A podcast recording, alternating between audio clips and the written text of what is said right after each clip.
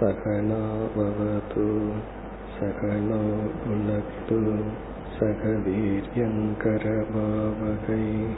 तेजस्विनावधीतमस्तु मा विद्विषावकैः ॐ शान्ति शान्ति शान्तिः நட்பண்புகளை குறித்து முதல் இரண்டு வகுப்புகளில் நாம் சிந்தித்த கருத்துக்களை சுருக்கமாக ஞாபகப்படுத்திக் கொண்டு நம்முடைய அடுத்த விசாரத்துக்கு செல்லலாம். முதலாக நாம் பார்த்த கருத்து நம்முடைய அனைத்து துயரங்களுக்கும் நம்முடைய மனதில் உள்ள அறியாமையும் இயலாமையும் தான் மூல காரணம் மேலோட்டமாக நம் கண்ணுக்கு பல காரணங்கள் தெரிகின்றன. அதுவும் காரணம்தான். ஆனால் உண்மையான அடிப்படை காரணம் நம்முடைய மனதில் உள்ள அறியாமை இயலாமை. அல்லது நம்முடைய மனம்தான். நம்முடைய மனதை இவ்விதம் ஒப்பிட்டு கூறுவதுண்டு. ஒருவர் டாக்டரிடம் சென்று என்னுடைய உடல் முழுதும் கெட்டுவிட்டது. உடலில் எல்லா பகுதியிலும் எனக்கு பெயின் வழி வருகின்றது. ஆகவே உடலே அழுகிவிட்டது என்று வருத்தப்பட்டு கூறினார். டாக்டர் பரிசோதித்து அவர் கூறினார் உடல் முழுதும் நன்றாக உள்ளது. நீங்கள் எந்த விரலால் உடலில் ஒவ்வொரு பகுதியை தொடுகிறீர்களோ அந்த விரலில் தான் ஒரு காயம் ஏற்பட்டுள்ளது. அந்த காயப்பட்ட விரலுடன் நீங்கள் எதை தொட்டாலும் உங்களுக்கு துயரம் பெயின் வழிதான் ஏற்படுகிறது என்று கூறினார். அந்த காயப்பட்ட விரல்தான் நம்முடைய மனம். பக்குவம் இல்லாத காயப்பட்ட மனதுடன் எப்படிப்பட்ட அனுபவங்களை சந்தித்தாலும் அந்த மனம் அனுபவங்களை துயரத்துக்குரிய காரணமாக மாற்றிவிடும். ஆகவே நாம் அனைத்தையும் மாற்ற வேண்டிய அவசியம் இல்லை. உலகத்தையோ சூழ்நிலைகளையோ மற்றவர்களையோ மாற்ற வேண்டிய தேவையில்லை. இந்த உலகத்தை சந்திக்கும் மனதைத்தான் மாற்ற வேண்டும். இப்ப இந்த கருத்தை நாம் ஆழமாக பதிய வைத்துக்கொண்டால் நம்முடைய முழு முயற்சி நம்முடைய மனதை மாற்றும் விதத்தில் அமையும். இது ஒரு முக்கிய கருத்தாக நாம் முகவரையாக பார்த்தோம். அடுத்து சிந்தித்த கருத்து மனதிற்கு எப்படிப்பட்ட தன்மைகள் அல்லது பண்புகள் தேவை? மனதை ஒருமுகப்படுத்தும் திறன் தேவை? தியான பயிற்சி போன்ற பயிற்சிகளினால் அதை கொண்டு வர வேண்டும். பிறகு மன தூய்மை வேண்டும் என்று சிந்தித்தோம். அந்த மன தூய்மையில் தான் பண்புகள் வருகின்றது. நல்ல பண்புகளை அடைதல் தீய குணங்களை நீக்குதல். இதைத்தான் மன தூய்மை என்றும் பிறகு நல்ல பண்புகளை செயல்படுத்தும் திறனும் நம்முடைய மனதிற்கு தேவை. குவிக்கும் திறன் வேறு நட்பண்புகளை செயல்படுத்தும் திறன் வேறு. இந்த நட்பண்புகளை செயல்படுத்தும் திறன் நட்பண்புகள் இவைகள்தான் மனதினால் அடையப்பட வேண்டும். பிறகு அடுத்து நாம் சிந்தித்த கருத்து எதற்காக கடினப்பட்டு நம் மனதை மாற்ற வேண்டும். மூன்று காரணங்கள் பார்த்தோம். நாம் இறைவனை அடைதல் மோக்ஷம் என்பதை விடுத்து இந்த உலகத்தில் மகிழ்ச்சியாக வாழ வேண்டும் என்றால் நம்முடைய மனம் பண்பட்டிருக்க வேண்டும். நல்ல மனதை கொண்டுதான் இந்த உலகத்திலாவது மகிழ்ச்சியாக வாழ முடியும். ஆகவே தனி மனிதனுடைய மகிழ்ச்சிக்கு மனப்பண்பாடு தேவைப்படுகிறது. பிறகு நம்முடைய மனம் பண்பட்டிருந்தால் அதுவே நாம் சமுதாயத்துக்கு செய்கின்ற பெரிய சேவை உலகத்துக்கு செய்கின்ற சேவை என்று பார்த்தோம். நாம் நம்மையும் துயருறுத்தாமல் மற்றவர்களையும் துயருறுத்தாமல் இருப்போம். பிறகு இறுதியாக சிலர் மோக்ஷம் இறைவனை அடைதல் உண்மை தன்மையை உணர்தல் என்ற நாட்டத்தை அடைந்து அதை அடைய விரும்புகின்றார்கள். அந்த மோக்ஷத்தை யார் அடைய விரும்புகிறார்களோ அவர்களுக்கு நட்பண்பை அடைதல் மனதை செம்மைப்படுத்துதல் என்பது இன்றியமையாத சாதனை ஆகின்றது இப்ப இந்த மூன்று காரணத்தினால் நாம் மனதை பண்படுத்தி ஆக வேண்டும். பிறகு இறுதியாக நாம் செய்த விசாரம் எப்படிப்பட்ட சாதனையின் மூலம் நட்பண்புகளை அடைதல். மூன்று சாதனைகளை பார்த்தோம். ஜானாதி இச்சதி யததே. அறிகின்றான் ஆர்வப்படுகின்றான் செயல்படுகின்றான். இப்ப அறிதல் என்பது எங்கிருந்து பண்பை தெரிந்து கொள்வது என்று அறிதல். எந்த ஒரு பண்பை எடுத்துக்கொண்டாலும் அந்த பண்பை சரியாக புரிந்து கொள்ள வேண்டும். இல்லை என்றால் அந்த பண்பை பின்பற்றுகின்றோம் என்று நினைத்து கொண்டு அதற்கு எதிராக நம்மை அறியுமா அறியாமல் பின்பற்றி வாழுவோம். ஆகவே சொரூப ஞானம் ஒரு வேல்யூனா என்ன என்று புரிந்து கொள்ளுதல். அதற்கு அடுத்ததாக இச்சைப்படுதல். அறிவு மட்டும் அப்பண்பை நம்மை அடைவைத்தவனாக ஆகிவிடாது. ஆசைதான் செயலில் நம்மை தூண்டும். ஆகவே அந்த பண்பின் மீது நமக்கு ஆர்வம் ஏற்பட வேண்டும் விருப்பம் ஏற்பட வேண்டும். அந்த விருப்பம் ஏற்பட வேண்டும் என்றால் அந்த பண்பினுடைய மேன்மையை உணர வேண்டும். அந்த வேல்யூஸில் இருக்கிற வேல்யூஸ் உணர வேண்டும். அதை உணர வேண்டும் என்றால் பண்பினுடைய பிளஸ் பாயிண்ட் பண்பு இல்லை என்றால் மைனஸ் பாயிண்ட் பண்பு இருந்தா என்னென்ன பலன் நமக்கு கிடைக்கும் என்று பார்க்க வேண்டும். ஒரு நட்பண்பு இல்லை என்றால் என்ன தீமை ஏற்படும்? தீய குணங்கள் இருந்தால் என்ன தீமை ஏற்படும் என்பதை உணரும் பொழுது அந்த பண்பின் மீது நமக்கு மதிப்பு ஏற்படும். அந்த மதிப்பு ஆர்வத்தை தூண்டும். நம்முடைய அன்புதான் ஆர்வமாக வடிவெடுத்து பிறகு நாம் முறையான செயலில் ஈடுபடுவோம். அந்த செயலை சரியாகவும் பூர்த்தியாகவும் ஈடுபடும் பொழுது நாம் இலக்கை அடைவோம். பிறகு இனி ஒரு கருத்தையும் பார்த்தோம். நட்பண்பை அடைதல் என்பது சாதாரண விஷயம் அல்ல. மிக மிக கடினமான விஷயம். எப்படி கடினம் என்றால் கிருஷ்ண பகவானுக்கு மகாபாரத யுத்தத்தை நடத்துவது சுலபமா? துரியோதனனுடைய மனதில் இருக்கின்ற ஒரே ஒரு பொறாமை என்ற குணத்தை நீக்குவது சுலபமா என்று யோசித்து அவருக்கு சுலபமாக தெரிந்தது மகாபாரத யுத்தத்தை நடத்துவது. இதிலிருந்து என்ன தெரிகின்றது? ஒரு குணத்தை பொறாமை என்ற துரியோதனனும் உள்ள ஒரு குணத்தை நீக்குவது மகாபாரத யுத்தத்தை நடத்தி வைப்பதை விட கடினம்.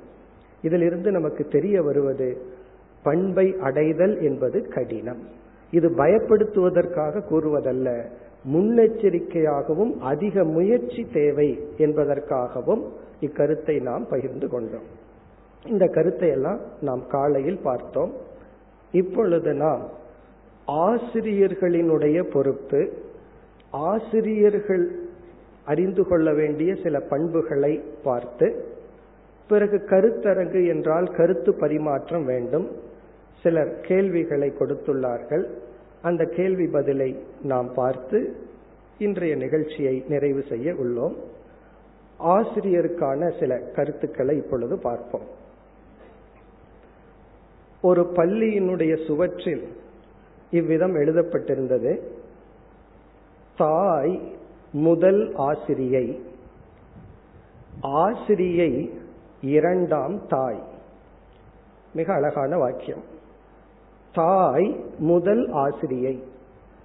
நமக்கு முதல் ஆசிரியையாக இருந்தது நம்முடைய அம்மா தாய் தான் ஏன்னா தாய் தான் நமக்கு முதலில் அனைத்தையும் சொல்லிக் கொடுக்கின்றார்கள். பிறகு இரண்டாம் ஆசிரியை யார்? இரண்டாம் தாய் யார் என்றால் ஆசிரியை. மாதா பிதா குரு தெய்வம் என்பது நமக்கு தெரியும். மாதா முதல் தெய்வமாக நமக்கு இருக்கின்றார். முதலில் நாம் இந்த உலகத்தில் அறிமுகமாகின்ற ஆசிரியை அல்லது ஒரு ஜீவன் வந்து அம்மா. பிறகு தாய் தான் தந்தையை அறிமுகப்படுத்தி வைக்கின்றார். இதுதான் உன்னுடைய தந்தை என்று தாய் தந்தையை அறிமுகப்படுத்தி வைக்கின்றார். தந்தை குருவை அறிமுகப்படுத்தி வைக்கின்றார். பொதுவா வீட்டில் அப்பா தான் பையனுடைய எஜுகேஷனுக்கெல்லாம் ரெஸ்பான்சிபிலிட்டி எடுத்துட்டு எந்த ஸ்கூலுக்கு போகணும் எப்படி போகணும்னு பார்த்து கொள்வார் குரு இறைவனை அறிமுகப்படுத்தி வைக்கின்றார். இப்ப மாதா பிதாவை அறிமுகப்படுத்தி வைக்க தந்தை குருவை அறிமுகப்படுத்தி வைக்க குரு தெய்வத்தை அறிமுகப்படுத்தி வைக்கிறார். அந்த குரு எப்படி தெய்வத்தை அறிமுகப்படுத்துறாருன்னா என்னிடம் நீ வந்ததற்கு முதல் காரணம் உன்னுடைய தாய். ஆகவே மாத்ரு தேவோ பவ. அந்த தாயை தெய்வமாக நினை தந்தையை தெய்வமாக நினை என்று அறிமுகப்படுத்தி வைக்கின்றார். இப்ப இதில் தாய் முதல் ஆசிரியை. ஆசிரியை இரண்டாம் தாய் என்ற வாக்கியத்தில் நாம் தெரிந்து கொள்ள வேண்டிய முதல் வேல்யூ நாம விதவிதமான ஜாப் அதாவது செயல்ல ஈடுபடுறோம். ஆசிரியர் அப்படிங்கிறது டீச்சிங் அல்லது டீச்சர் என்பது ஒரு ஜாப் ஒரு தொழில் என்று நாம் நினைத்து விடக்கூடாது இப்போ ஒரு பெண் தாயானால் அந்த தாய்மை என்பது ஒரு ஜாப் கிடையாது. அது வந்து ஒரு தொழில் கிடையாது. டைம் கிடையாது. இந்த நேரத்திலிருந்து இந்த நேரத்து வரைக்கும் தான் நான் அம்மா. மீதி நேரத்துல நான் அம்மா இல்லை அப்படிங்கிறது கிடையாது. பிறகு தாய் என்பது தாய்மை என்பது ஒரு ஸ்தானம். ஸ்டேட்டஸ் அதே போல ஆசிரியர் என்பதும் ஒரு ஸ்டேட்டஸ் அது தாய்க்கு நிகர். காரணம் மாணவர்கள் எப்பொழுதும் ஆசிரியரை ஆசிரியராகவே தான் பார்ப்பார்கள். ஒரு ஆபீஸ்ல ஒருத்தர் எம்ப்ளாயியா இருந்தா அவர் ஆபீஸ்ல இருக்கிற வரைக்கும் தான் அந்த டியூட்டி வெளியே வந்துட்டாருன்னா அவருக்கு அந்த டியூட்டி கிடையாது. ஆனால் மாணவர்கள் ஆசிரியரை முழு நேரமாக பார்ப்பார்கள். ஆகவே ஆசிரியனுடைய பொறுப்பு அதிகரிக்கின்றது. ஆசிரியரை பார்த்து பழகுகின்றார்கள் மாணவர்கள். ஆசிரியர்களை முழு நேரமாக பார்ப்பதனால் நாம் முதலில் உணர வேண்டியது ஆசிரியர் பீயிங் அ டீச்சர் என்பது தாய்மைக்கு நிகரான மேலான ஒரு நிலை நமக்கு கிடைத்துள்ளது. தெரிஞ்சோ தெரியாமலையோ நம்ம டீச் பண்ண ஆரம்பிச்சிட்டோம்னா நம்ம எரியாமல் தாயினுடைய நிலைக்கு வந்து விடுகின்றோம். இந்த ஆசிரியர்கள் எப்படிப்பட்ட பண்புகளை குறிப்பாக உணர வேண்டும் என்று சில பண்புகளை உதாகரணமாக நாம் இப்பொழுது பார்க்க போகின்றோம். முதலில் ஆசிரியர்கள் உணர வேண்டிய ஒரு பண்பை பார்க்க இருக்கின்றோம். அந்த பண்பை ஒருவருடைய வாழ்க்கையில் நடந்த கதை மூலம் அதை இப்பொழுது தெரிந்து கொள்வோம். ஒரு இருபது வருடத்திற்கு முன் வெளியான ரீடர்ஸ் டைஜஸ்ட் என்ற ஒரு மேகசைன்ல ஒரு பிரீச்சர் ஒரு போதகருடைய வாழ்க்கை குறிப்பிடப்பட்டிருந்தது. அதை சுருக்கமாக கூறி அவர் என்ன ஒரு கருத்தை கூறினார் என்பதை நான் கூற விரும்புகின்றேன். இது வந்து ஒருத்தருடைய வாழ்க்கையில் நடந்த உண்மை கதை அமெரிக்கா நாட்டில் வாழ்ந்த ஒரு பிரீச்சர் பாஸ்டர்னு சொல்வார்கள் பிரீச்சர் போதகர்னு நம்ம அவரை அழைப்போம். நம்ம பிரீஸ்ட் போல அவர். இப்ப இளம் வயதில் அவர் என்ன செய்தார்? இருபது இருபத்தி ரெண்டு வயதில். எல்லா மத நூல்களையும் கற்று உபதேசிக்கின்ற லைஃப் ஸ்டைலுக்கு வந்துட்டார். டீச்சிங் லைஃப் ஸ்டைலுக்கு வந்துட்டார். அது ஆர்வப்பட்டு அவர் வந்தார். அவருடைய பெட் சப்ஜெக்ட் வந்து விரும்பும் சப்ஜெக்ட் வந்து எப்படி இறைவனிடத்துல ப்ரே பண்ணணும்? இறைவனிடத்துல எப்படி சரணடையணும்? இதுதான் அவருக்கு பிடிச்ச சப்ஜெக்ட் இதை பேசினார்னா ஆடியன்ஸ் எல்லாம் அழுவார்கள். இவரும் உருகுவார். அப்படி இவர் பேசி புகழை அடைந்தார். காரணம் இவர் நல்லா ப்ரிப்பேர் பண்ணாரு. பல ஸ்கிரிப்சரை எல்லாம் மனப்பாடம் செய்தார். நல்லா கோட் பண்ணுவார். ஆடியன்ஸை லைவா வச்சிருப்பார். இப்படி ஒரு பத்து வருடத்திற்குள் மிக மிக ஃபேமஸ் ஆயிட்டார். பெரிய அறக்கட்டளைக்கெல்லாம் தலைவனா தலைவரானார். அப்படி வந்தார். இப்படி பத்து பதினைந்து வருடம் இருபத்தஞ்சு வயசுல ஆரம்பிச்சார். முப்பத்தஞ்சு வயசு நாற்பது வயசு வரும்போது அவர் பீக்ல போயிட்டார். பிறகு பல அலுவல்கள் அவருக்கு வந்தது. கொஞ்சம் கொஞ்சமா என்னாச்சு அவருக்குடைய உடல் சோர்வுனால் போதை மருந்துக்கு அப்படியே அடிமையாக ஆரம்பித்தார். போதை மருந்து அப்படியே எடுக்க ஆரம்பிச்சார். பிறகு இது பலருக்கு தெரிந்தவுடன் இவரை அழைப்பதை விட்டார்கள். இவருடைய மனைவி இவருடைய குழந்தைகள் எல்லாம் இவருடைய இந்த குணத்தை பார்த்து பிரிந்து சென்று விட்டார். இவர் தனிமைப்படுத்தப்பட்டார். பிறகு இவருக்கு தெரிஞ்ச ஒரே ஒரு ஜாப் டீச்சிங் தான். வேற ஒன்றும் பழகல. இருபத்தஞ்சு வயசுல இருந்து முப்பத்தஞ்சு நாற்பது வயசு வரைக்கும் டீச் பண்ணி தான் பழகியிருக்கார் டீச்சிங்க்கு யாரும் கூப்பிடல. இவர் வந்து வேலை செஞ்சு ஆகணும். ஹோட்டல்ல போய் சர்வரா இருந்தார். மீண்டும் இவருக்கு போதைப் பொருள் தேவைப்பட்டுச்சு. யாரிடம் இவர் வாங்குவாரோ அதை வாங்கி விற்க ஆரம்பிச்சார். காவல்துறையில் பிடிபட்டார். இப்படியெல்லாம் பல வருடங்கள் பத்து இருபது வருடங்கள் இந்த நிலையில் இருந்தார். பிறகு இவருடைய உபதேசத்தை கேட்டு பயனடைந்த ஒருவர் ஒரு முறை வந்து ஒரு அவருடைய ஐம்பதாவது வயதுல வந்து நீங்க இவ்வளவு அழகா உபதேசம் பண்ணீங்க நாங்கெல்லாம் முன்னேறிட்டோம் நீங்க ஏன் இந்த நிலையில் இருக்கிறீர்கள்? பிறகு அவர் இவருக்கு கொடுத்த ஒரு சஜஷன் எப்படி ப்ரே பண்ணணும் எப்படி இறைவனிடம் சரணடையணும்னு நீங்க டீச் பண்ணீங்க நீங்கள் அதை செய்திருக்கிறீர்களா என்று கேட்டார். நீங்க அதே போல மனமுருகி ப்ரே பண்ணிருக்கீங்களா? மனமுருகி இறைவனிடம் சரணடைந்துள்ளீர்களா என்று அவர் கேட்டார். அப்பொழுதுதான் இவருக்கு அது புரிந்தது. பிறகு இவருடைய மன மாற்றம் ஏற்பட்டது. இவர் உண்மையிலேயே ப்ரே பண்ண ஆரம்பிச்சார். இவர் என்னெல்லாம் டீச் பண்ணாரோ அதை இவர் ஃபாலோ பண்ண ஆரம்பிச்சார். பிறகு கொஞ்ச நாள்ல மக்கள் இவருடைய பெருமையை உணர்ந்து மீண்டும் அவருடைய அறுபதாவது வயது அறுபது அறுபத்தி ஐந்தாவது வயதுல மீண்டும் அந்த பழைய நிலைக்கு வந்தார். அந்த ஸ்டேஜில் அவரிடம் ஒரு கேள்வி கேட்கப்படுது. நீங்கள் வாழ்க்கையில் உணர்ந்த பெரிய தத்துவம் என்ன? அத அந்த ஸ்டேஜில் அவருக்கு கேட்கிற கேள்வி. அவருடைய பதில் ஒரு மனிதன் தான் எதை மற்றவர்களுக்கு உபதேசித்துக் கொண்டிருக்கின்றானோ அதைத்தான் அவன் பின்பற்ற வேண்டும் என்று கண்டுகொள்ள வேண்டும். I have to learn what I thought was the one I had to learn நான் எதை உபதேசித்துக் கொண்டிருந்தேனோ அதைத்தான் நான் பின்பற்ற வேண்டும் என்று நான் கண்டுகொண்டேன். இதுதான் நான் வாழ்க்கை இந்த என்னுடைய அறுபத்தைந்து வருடத்துல எத்தனையோ அப்ஸ் அண்ட் டவுன் வெற்றி தோல்விகள் மானம் அபமானம் இதற்கு இடையில நான் நான் உணர்ந்த பாடம் என்று சொன்னார். அப்போ ஒரு ஜென்ரல் ஒரு ஸ்டேட்மெண்ட் சொன்னார். A man has to discover the lesson he had thought was the one he has to learn ஒரு மனிதன் தான் எதை மற்றவர்களுக்கு உபதேசிக்கின்றானோ அதைத்தான் தான் பின்பற்ற வேண்டும்.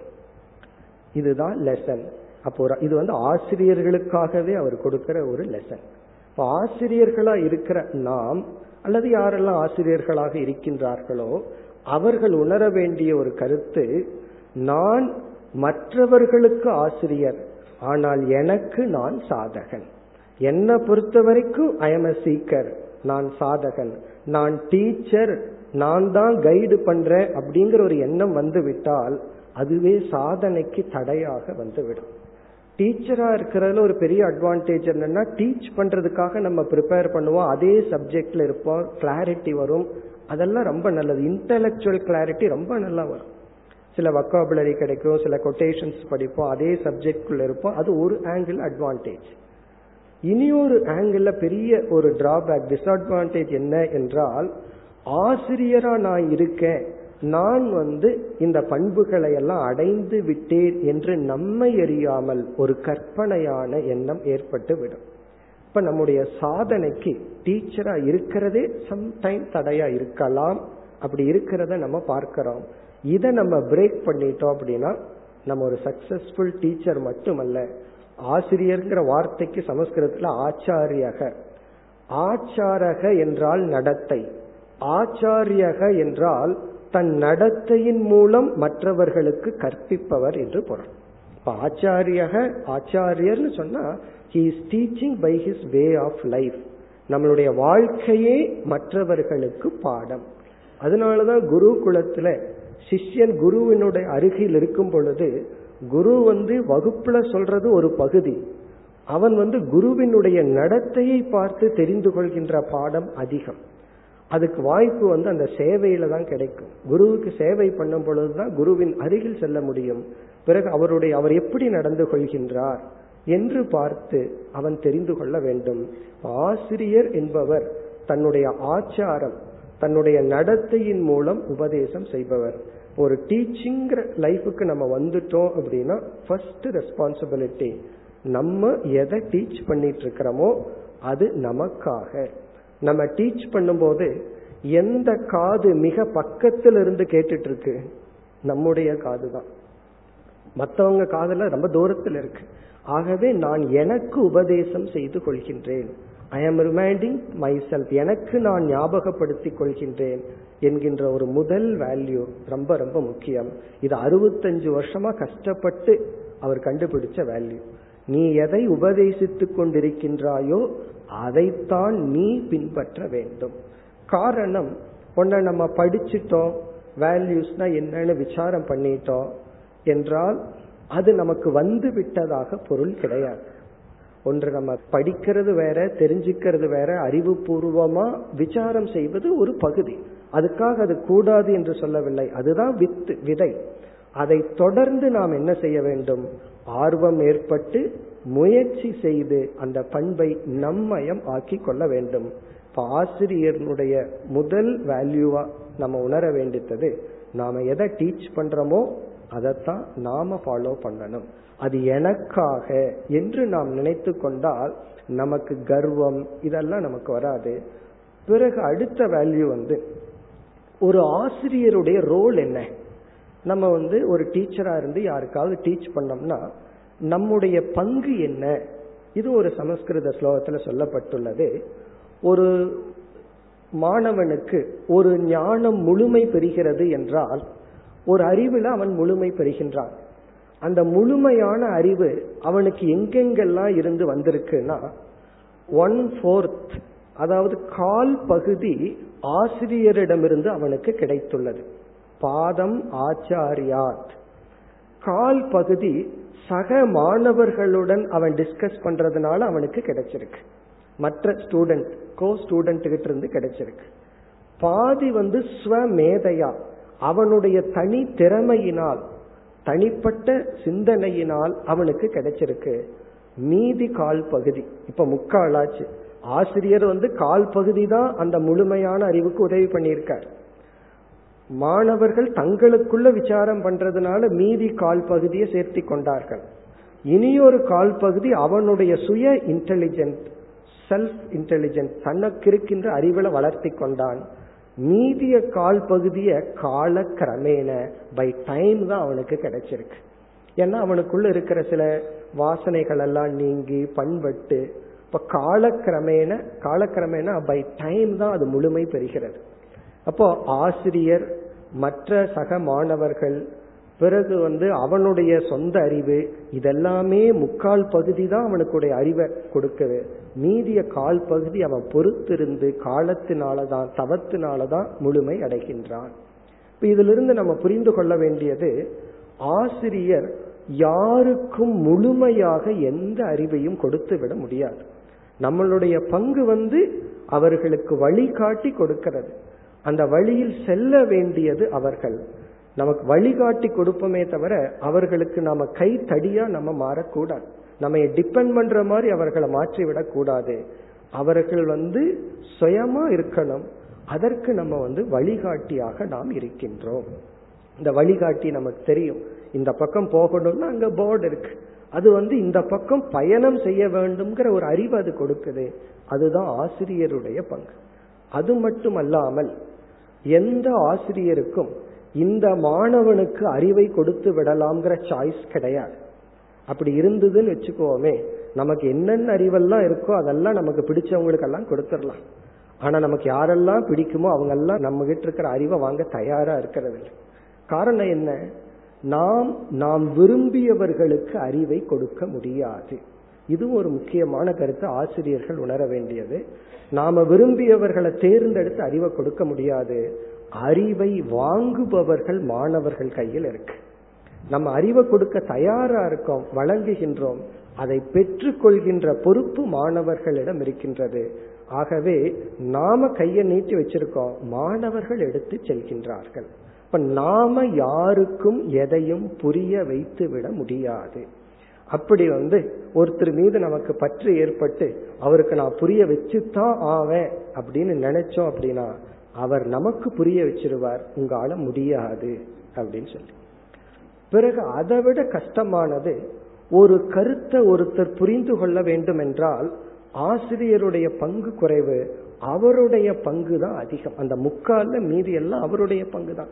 சரியான மாணவர்களிடம் டிஸ்கஸ் பண்ணணும் தனக்கு சுய அறிவு வேணும் காலக்கிரமத்துல தான் பக்குவப்படணும்.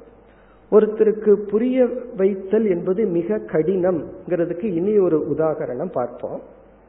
என்னிடத்துல ஒரு இளைஞர் வந்து தன்னுடைய மாமன்னார் வந்து ஏதோ ஒரு இஷ்யூல வந்து புரிஞ்சுக்க மாட்டேங்கிறார். நான் அவருக்கு இதை புரிய வச்சு தான் ஆவேன் அப்படின்னு சொன்னார். நான் அந்த இஷ்யூவை கேட்டுட்டு அவர் ரொம்ப வயதாயிடுது. நீங்க புரிய வைக்க முயற்சி செய்யாதீர்கள். விட்டுருங்க இதை பெருசு பண்ண வேண்டாம். பிறகு அவர் என்னிடத்துல வாதாடினார் இல்ல அவருக்கு நான் புரிய வச்சு தான் தீருவேன். நான் அவரிடத்துல வாதாடின இல்ல அவருக்கு நீங்க புரிய வைக்க வேண்டாம் வயசாயிடுது.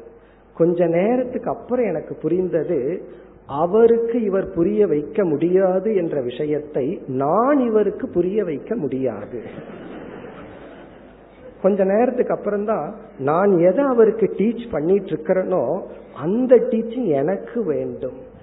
அதாவது அவர் புரிய வைக்க முடியாது புரிய வைக்க முடியாதுன்னு புரிய வைக்காதீங்க வைக்காதீங்கன்னு சொல்லிட்டு இருக்கேன் கொஞ்ச நேரம் இங்க ரெண்டு பேர்த்துக்கு ஆர்குமெண்ட் வந்ததுக்கு அப்புறம் எனக்கு ஸ்ட்ரைக் ஆச்சு. பிறகு நீங்க புரிய வைங்கன்னு சொல்லிட்டு நான் விலகி விட்டேன்.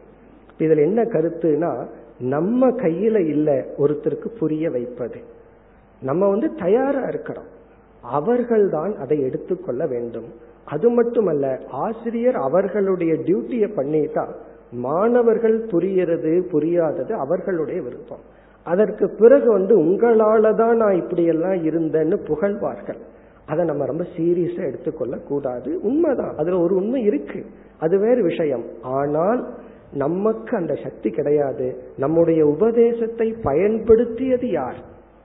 அதனால வந்து அந்த அந்த புகழை வந்து அது ஒரு அர்த்தவாதம்னு சயின்ஸ்கிரிட்ல சொல்லுவார்கள். அர்த்தவாதம்னு அர்த்தமில்லாத வார்த்தைன்னு அர்த்தம். அதுக்கு நம்ம ரொம்ப இம்பார்ட்டன்ஸ் கொடுக்காம அந்த கிரெடிட்டும் மாணவர்களுக்கு தான் சேர்ந்தது என்று நாம் உணர வேண்டும்.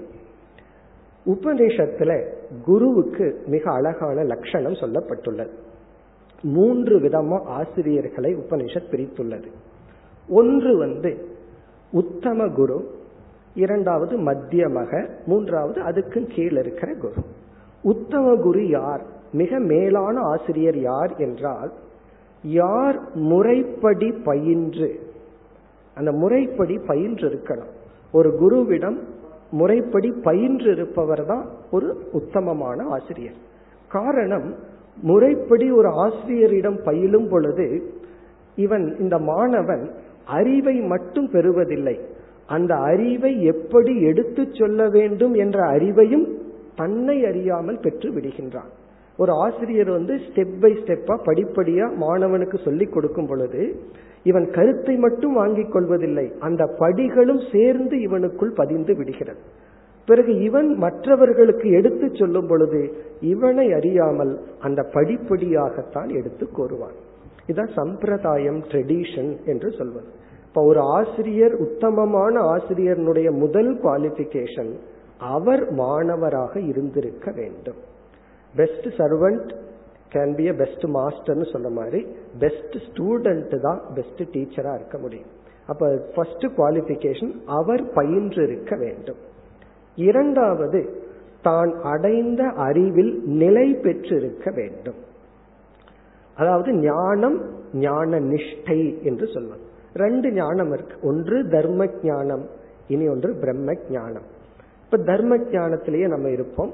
இப்ப தர்மத்தை பற்றி வேல்யூஸை பற்றி எல்லாம் ஆசிரியரிடம் நாம் பயின்று அந்த அறிவில் நாம் நிலை பெற்று நாம எதை உபதேசிக்கின்றோமோ அப்படி நம்முடைய வாழ்க்கை இருந்தால் அவர்கள் தான் உத்தமமான ஆசிரியர். அதாவது முறைப்படி கற்றவர் முறைப்படி வாழ்பவர். நம்ம ஆரம்பத்துல பார்த்தது போல சச்சிந்தனம் சதாச்சாரக. நல்ல எண்ணமும் இருக்கு. அதே சமயத்தில் நன்னடத்தையும் அவர்களிடம் இருக்கின்ற. பிறகு அடுத்த குரு யார் என்றால் இவர்கள் வந்து முறைப்படி பாடம் கற்றவர். ஆனால் இவர்கள் அறிவில் நிலை பெறவில்லை. இவர்களுக்கிட்ட அறிவு இருக்கு. ஆனா இவர்களுடைய வாழ்க்கை நமக்கு உதாகரணம் அல்ல. அவங்க வாழ்க்கையை நம்ம பின்பற்றக்கூடாது. அவர்களுடைய உபதேசத்தை நம்ம கேட்டு பயனடையலாம். காரணம் அவர்களுடைய வாழ்க்கைக்கும் உபதேசத்துக்கும் ஒரு வேற்றுமை இருக்கிறத பார்ப்போம். இப்ப இந்த நேரத்துல அவர் சொல்றபடி நடக்கிறதில்லை. ஆகவே அவர் சொல்ல கேட்க மாட்டேன்னு நம்ம விட்டுட்டு போனா நமக்கு தான் லாஸ் அவர் கேட்டு பயனடைகிறது அது அவருடைய விருப்பம். அவர் பயனடைகிறாரா இல்லையோ யார் நல்லதை கூறினால் அதை நாம் ஏற்றுக்கொள்ள வேண்டும். அதை அவர் பின்பற்றாரோ இல்லையோங்கிறது இரண்டாவது. அதை நம்ம பார்க்க வேண்டிய அவசியம் இல்லை. அப்படி இருந்தா நல்லது. அவருடைய வாழ்க்கையும் நம்ம இன்ஸ்பயர் பண்ணும். அவருடைய வார்த்தையும் நம்ம இன்ஸ்பயர் பண்ணும். அப்படி இல்லைன்னா அவருடைய வார்த்தையை மட்டும் நம்ம எடுத்துக்கணும். ஏன்னா அது குரு கிட்ட கேட்டிருக்கார் கிளிப்பிள்ளை போல எடுத்து சொல்லுவார். நம்ம கேட்டு பயனடைவோம். அவருடைய வாழ்க்கையை நம்ம வந்து எடுத்துக்கொள்ள கூடாது அவர் வந்து முயற்சி பண்ணிட்டு இருப்பார். அவர் ஒரு சாதகரா இருப்பார். அதனாலதான் நம்ம ஆசிரியர்களா இருந்து உபதேசம் பண்ணும்போது மாணவர்களிடம் ஒரு ஹானஸ்டா ஒத்துக்கணும். நானும் உங்களை போல ஒரு சாதகன் தான். நம்ம ரெண்டு பேரும் சேர்ந்து பயிற்சியில் இருக்கோம். உங்களிடம் பகிர்ந்து கொண்டிருக்கின்றேன் அவ்வளவுதான். அப்ப அந்த மாணவர்களுக்கு ஒரு ஒரு ரிலேஷன்ஷிப் டெவலப் ஆகும். ஒரு டிஃபரெண்டா பார்க்காம உயர்வா பார்க்காம இவரும் நம்மைய போல ஒரு சாதகர்கள் தான் என்ற ஒரு ரிலேஷன்ஷிப் உருவாகும். அது இன்டலெக்சுவல் ஹானஸ்டின்னு சொல்றது நம்ம நம்மளுடைய பலகீனத்தை ஒத்துக்கொள்ளுதல் ஏற்றுக்கொள்ளுதல்.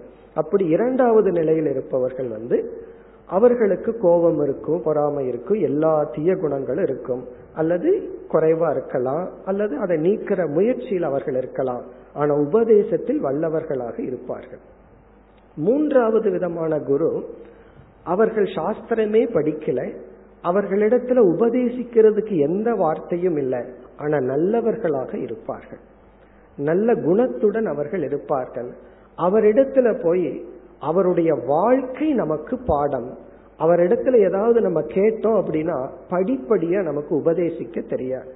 இப்ப அவரிடத்துல போய் எனக்கு மனசு ரொம்ப சஞ்சலமா இருக்கு என்ன பண்ணட்டும்னா மனசுங்கிறதெல்லாம் ஒண்ணு கிடையாது அப்படின்றவர்.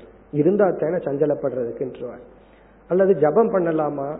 அதெல்லாம் வேண்டாம். கோயிலுக்கு போலான்னா கடவுள் எல்லா இடத்துலயும் இருக்காரு எதுக்கு போகணும்ன்றார். அப்போ நமக்கு கோயிலுக்கு போற ஸ்டேஜ்ல இருக்கும் பொழுது அதை நம்ம யாராவது நெகேட் பண்ணிட்டு அங்கும் போகாமல் எங்கும் போகாமல் நம்ம வந்து பாதை மாறி போயிடும் அப்படி ஞானத்தில் தர்மத்தில் நிலைத்தவர்கள் முறைப்படி படிக்காமல் இருப்பவர்கள் வாழ்க்கையை பார்த்து அவர்களுடைய ஆசீர்வாதத்தை பெறலாம் அவர்களிடமிருந்து பாடத்தை நாம் பெற முடியாது. ஆகவே மூன்றாவது நிலையில் இருப்பவர்கள் உத்தமமான மனிதர்கள். ஆனா அவர்களிடமிருந்து பயனடைய முடியாது. பயனடைய வேண்டும் என்றால் ஒரு ஆசிரியரிடமிருந்து தான் பயனடைய முடியும். அந்த ஆசிரியர் ஒரு காலத்தில் மாணவர்களாக இருந்திருக்க வேண்டும். இப்படி மூன்று விதமான குரு சாஸ்திரத்துல சொல்லப்பட்டிருக்கு. நம்ம என்ன செய்யணும்? நான் இப்பொழுது சாதனையில இருக்கிறோம். நான் சாஸ்திரம் படிச்சிருக்கோம் குரு கிட்ட எல்லாம் பயிற்சி பண்ணியிருக்கோம் உங்களுக்கு உபதேசிக்கின்றோம். அதனால எல்லா நல்ல குணம் எனக்கு இருக்குன்னு அவசியம் இல்லை நாங்கள் முயற்சி செய்து கொண்டிருக்கின்றோம். நாம் சேர்ந்து பயிற்சியில் ஈடுபடுவோம் என்ற பாவனையில் இருந்தால் நமக்கு நன்மை நம்மை சார்ந்து இருப்பவர்களுக்கும் நன்மை. இனி அடுத்த கருத்து. ஒரு ஆசிரியர் வந்து ஆடியன்ஸை ரெஸ்பெக்ட் பண்றது மிக முக்கியமான டிசிப்ளின் நம்ம வந்து டீச் பண்றோம் அப்படின்னா அந்த ஆடியன்ஸை ரெஸ்பெக்ட் பண்ணணும். ஆடியன்ஸை எப்படி ரெஸ்பெக்ட் பண்றதுன்னா ஃபர்ஸ்ட் ஆடியன்ஸ் மீது நமக்கு இருக்கிற மரியாதையை காட்டுறது வந்து பங்க்சுவாலிட்டி காலம். நம்ம வந்து எந்த ஒரு ஆடியன்ஸையும் காக்க வைக்க கூடாது ஒருத்தரை வெயிட் பண்ண வைக்கிறதுங்கிறது பெரிய ஃபார்ம் ஆஃப் ஹிம்சா. அது ஒரு வந்து ஒரு துயரப்படுத்துவது. ஒருவருடைய காலம்ங்கிறது பொன்னானது. ஒருத்தரை வெயிட் பண்ண வைக்கிறதுங்கிறது அவர் அவமதிப்பதாகின்றது. ஆகவே பங்க்சுவாலிட்டிங்கிறது ரொம்ப ரொம்ப முக்கியம். பலர் ஆசிரியர்களுக்கு இல்லாம இருக்கிறத நம்ம பார்க்கிறோம். மற்றது கோபத்தை விட முடியல அது பரவாயில்ல அது கொஞ்சம் காலம் எடுக்கலாம். பட் பங்க்சுவாலிட்டிக்கு என்ன ரீசன் சொன்னாலும் அதை நம்ம ரீசனா எடுத்துக்கொள்ள முடியாது. அது வந்து கவனமின்மைன்னு தான் எடுத்துக்கணுமே தவிர தமோ குணம்னு எடுத்துக்கணுமே தவிர அதை வந்து எந்த விதத்திலையும் நம்ம காம்ப்ரமைஸ் பண்ண முடியாது. ஒரு ஸ்டூடெண்ட்டை ஆடியன்ஸை ரெஸ்பெக்ட் பண்ணணும்னா அந்த நேரத்துக்கு வகுப்பு எடுக்கணும். சில காலங்கள்ல இப்ப பஸ் லேட் ஆகி ஏதோ ஒரு காலத்துல லேட் ஆகலாம். ஆரம்பிக்கிறது லேட் ஆனாலும் முடிக்கிறதாவது கரெக்டா முடிக்கணும். அன்னைக்கு இருபது நிமிஷம் இருந்தாலும் பரவாயில்லைன்னு சொல்லி. காரணம் என்னன்னா அந்த நிமிஷத்துக்கு மேல ஸ்டூடெண்ட்ஸ் எல்லாம் வாட்சை பார்க்க ஆரம்பிச்சிருவாங்க. வாட்சை பார்க்க ஆரம்பிச்சா இவர் பேச்சை நிறுத்தணும் அர்த்தம். காரணம் என்ன? அவங்களோட மைண்ட் அவுட் அங்க அவர்கள் இல்லை. கடைசி அஞ்சு நிமிஷம் ஆகும்போதே பேனாவை மூடி வைக்கிறது ப்ரிப்பரேஷன் எல்லாம் ஆரம்பிச்சிடும். அப்போ கடைசி அஞ்சு நிமிஷத்துல என்ன பண்ணணுமா? இது வரைக்கும் சொன்னதை சம்மரைஸ் பண்ணிட்டு புது பாயிண்ட சொல்லாம இருக்கணும். ஏன்னா உள்ள போகாது. அவர்களுடைய மனம் அப்படி பிறகு நமக்கு ஆசையா இருக்குன்னு சொல்லிட்டு ரெண்டு மணி நேரம் கிளாஸ் எடுக்கிறது அதெல்லாம் கூடாது. ஆடியன்ஸுக்கு எவ்வளவு நேரம் தேவையோ அவர்களோட கிரகிக்கிறதுக்கு எவ்வளவு சக்தி இருக்கோ அதைத்தான் நம்ம கொடுக்கணும். இப்போ ஃபர்ஸ்ட் டிசிப்ளின் ஆடியன்ஸை நம்ம எப்படி ரெஸ்பெக்ட் பண்ணணும் அப்படின்னா ஃபர்ஸ்ட் பங்க்சுவாலிட்டி சரியான நேரத்தில் ஆரம்பிக்கணும் சரியான நேரத்தில் முடிக்கணும். வகுப்பு மட்டுமல்ல நம்மளுடைய டிசிப்ளினை நம்ம சொல்றது காலம் மிக மிக முக்கியம். ஒருத்தருடைய பங்க்சுவாலிட்டியிலிருந்து ஒருத்தருடைய டிசிப்ளினை நம்ம புரிந்து கொள்ளலாம். இரண்டாவது வந்து ப்ரிப்பரேஷன் த்ரீ பின்னு சொல்லுவாங்க. பங்க்சுவாலிட்டி ப்ரிப்பரேஷன் பிரசன்டேஷன் ப்ரிப்பரேஷன் சொன்னா அப்ரஹாம் லிங்கன் நினைக்கிறேன் அவர் இடத்துல வந்து நீங்கள் பத்து நிமிஷம் பேசணும்னு சொன்ன உடனே எனக்கு மூணு நாள் டைம் வேணும்னு சொன்னார். நீங்க அரை மணி நேரம் பேசணும்னு சொன்னோன்னே எனக்கு ஒரு நாள் டைம் போதும்னு சொன்னார். நீங்க எவ்வளவு நேரம் வேணாலும் பேசலாம்னு சொன்னோன்னே நான் இப்பவே ரெடி அப்படின்னு சொன்னார். அப்படின்னா என்ன? ஒரு ஒரு மணி நேரம் முக்கால் மணி நேரத்துல ஒரு கருத்தை நம்ம சொல்லணும்னா நம்ம எத்தனையோ கருத்தை கேட்டு வச்சிருக்கோம். அதையெல்லாம் மனதுல வந்து ப்ரிப்பேர் பண்ணி ஸ்டெப் பை ஸ்டெப்பா ஆர்டரா பண்ணணும். இது ஒரு ஸ்பெஷல் எஃபர்ட் இந்த எஃபர்ட்டை நம்ம போடுறது ஆசிரியர்னுடைய ஒரு டியூட்டி அது எந்த சப்ஜெக்ட ஒரு டீச்சர் டீல் பண்ணாலும் ஒரு சின்ன சப்ஜெக்ட டீல் பண்ணாலும் ஆசிரியர் வந்து அதை மைண்ட்ல ப்ரிப்பேர் பண்ணணும். என்னுடைய குரு ஒருவர் குரு சுவாமிஜியிடம் ஒருத்தர் வீட்டுக்கு போனோம். அவருடைய பிறந்த நாள் அவங்க வந்து அஞ்சு நிமிஷம் பேசணும்னு ஏற்கனவே சொல்லிட்டாங்க. அதுக்கு சுவாமிஜி அஞ்சு நிமிஷம் என்ன பாயிண்ட் பேசணும்னு நோட்ஸ் எழுதி வச்சதை ஒரு முறை நான் பார்த்திருக்கேன். ஈவன் ஒரு அஞ்சு நிமிஷம் பேசணும்னாலும் கூட அதை யோசிச்சு என்னென்ன பாயிண்ட் இந்த அஞ்சு நிமிஷத்துல நான் பேசலாம். என்பதை நம்ம ப்ரிப்பேர் பண்ணணும். இது ஒரு எக்ஸ்ட்ரா எஃபர்ட் ஆசிரியர்னு ஒரு ஸ்டேட்டஸ் கிடைக்கும் போது இந்த கடமையை நம்ம செய்துதான் ஆகணும். தேர்ட் வந்து பிரசன்டேஷன் இந்த ப்ரிப்பேர் பண்ணினதை அழகா பிரசன்ட் பண்ணி பழகணும். ஒரு ஆங்கிள் பார்த்தா குரல் வளத்தை போல டீச்சிங்கிறது இறைவன் கொடுக்கிற ஒரு கிஃப்ட் தான். சிலருக்கு அது வரும் சிலருக்கு கொஞ்சம் வராம இருக்கலாம். அது பரவாயில்ல. நம்மளால நல்லா டீச் பண்ண முடியாட்டியும் பரவாயில்ல. நம்ம லைஃப்ல டீச் பண்ணா அது போதும். ஆனா கொஞ்சம் எஃபர்ட் எடுத்தோம் அப்படின்னா ஓரளவுக்கு நம்மளால டீச் பண்ண முடியும். இப்ப சப்ஜெக்ட் தரவா இருக்கணும் ப்ரிப்பேர் பண்ணணும். அது எளிய கருத்தா இருந்தாலும் சரி பிறகு பிரசன்டேஷன் அதுக்கு கவனம் கொடுக்கணும். இந்த மூணையும் கையாண்டோம்னா நம்ம ஆடியன்ஸை ரெஸ்பெக்ட் பண்றோம்னு அர்த்தம். இல்லை அப்படின்னா அவர்களை நம்ம டிஸ்ரெஸ்பெக்ட் பண்றோம் அவர்களை மதிக்கல அப்படின்னு அர்த்தம். இப்ப ஆசிரியர்களுடைய இனி ஒரு முக்கியமான ஒரு குணம் வந்து ஆடியன்ஸை ரெஸ்பெக்ட் பண்றது. இனி ஒரு கருத்தை நம்ம பார்ப்போம்.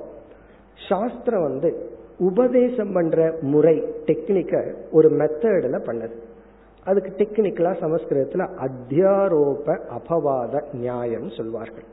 அத்தியாரோப அபவாதம். அத்தியாரோப அபவாதம்னா அத்தியாரோபம் என்றால் மாணவனிடம் ஏற்கனவே சில தவறான கருத்துக்கள் இருக்கின்றது. அந்த தவறான கருத்துக்களை ஏற்றுக்கொள்வது அத்தியாரோபம். அதை அக்செப்ட் பண்ணிக்கணும் ஃபர்ஸ்ட் ஓகே இந்த தவறான கருத்து இருக்கு. அபவாதம்னா மெதுவா கொஞ்சம் கொஞ்சமா அந்த தவறான கருத்தை நீக்கணும். ஒருவர் தவறான கருத்துடன் இருக்கின்றார்னு நம்ம தெரிஞ்ச உடனே அந்த தவறான கருத்தை நீக்க நம்ம முயற்சி பண்ணக்கூடாது.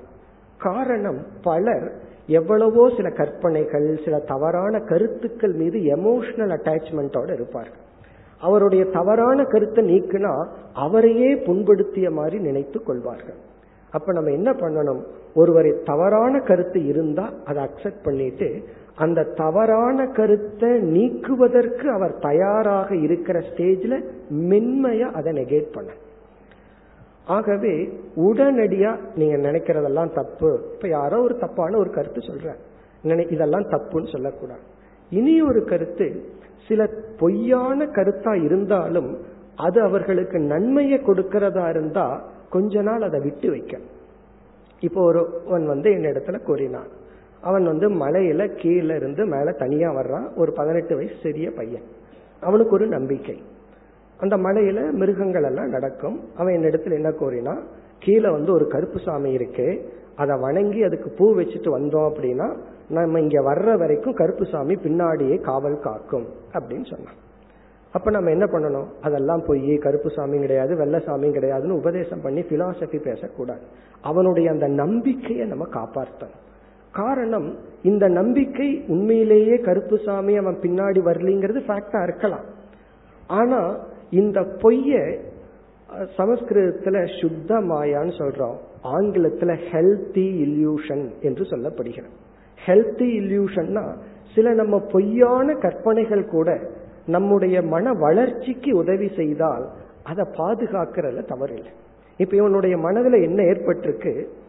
கற்பனையாக சிங்கமோ புலியோ வரும்னு கற்பனை பண்ணியிருக்கான். பயந்திருக்கான்.